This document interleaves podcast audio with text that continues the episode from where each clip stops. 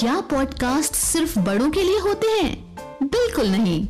मिलिए इंडिया के सबसे बड़े बच्चों के ऑडियो नेटवर्क चाइम्स से। यहाँ आपको मिलेंगी अकबर, बीरबल और तेनालीराम जैसी मज़ेदार कहानियाँ।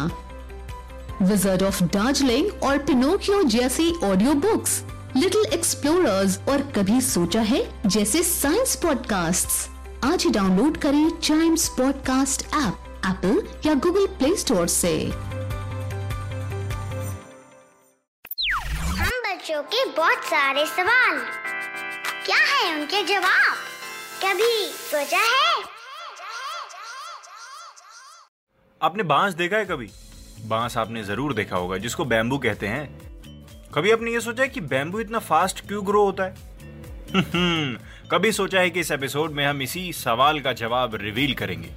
पहली बात तो मैं आपको बता देता हूँ bamboo is one of the most versatile plants on earth versatile plants अब जानते हैं इसके जल्दी से बड़े होने वाला सीक्रेट और वो सीक्रेट है राइजोम्स राइजोम्स रूट्स की एक टाइप होती है. कई प्लांट्स के अंदर होती है वो और वही चीज़ बाँस के अंदर भी होती है. वेल well, बाँस में राइजोम्स क्या हेल्प करती है? राइजोम्स का काम यह है कि ये परपेंडिकुलर ग्रो करेगी और बाँस के अंदर यही वाली रूट है. और इस वजह से they grow not by division but by elongation मतलब डे बाय डे वो लंबे होते रहेंगे, बहुत ही स्पीड में। और यही दूसरे प्लांट्स के साथ क्या होता है? जो उनके रूट्स होते हैं, वो प्लांट्स के अलग अलग स्टेम्स को डिवाइड कर देते हैं। लेकिन बाँस में ऐसा बिल्कुल भी नहीं होता। वो एक उगता है, एकदम ऊपर तक जाता है। और आपकी जानकारी के लिए बता दूँ after 60 days bamboo trees never grow in height और डायमीटर ठीक है। 60 डेज़ तक वो डायमीटर और हाइट दोनों में इक्वली बढ़ते रहेंगे। क्योंकि अधिकतर होता क्या है, जो पेड़ वो लंबा जाएगा, वो ऊपर से पतला होता जाएगा। लेकिन बाँस के साथ ऐसा बिल्कुल नहीं है। वो उसी थिकनेस के साथ, उसी डायमीटर के साथ लंबा होता है और 60 डेज़ बाद स्टॉप दूसरे प्लांट्स और ट्रीज के जैसा सेकेंडरी ग्रोथ का कोई ऑप्शन नहीं है। Reason number two bamboo trees dense forest में होते हैं राइट और किसी भी पेड़ को सरवाइव करने के लिए किन चीज़ों की ज़रूरत है? सनलाइट एटमोस्फेयर हवा।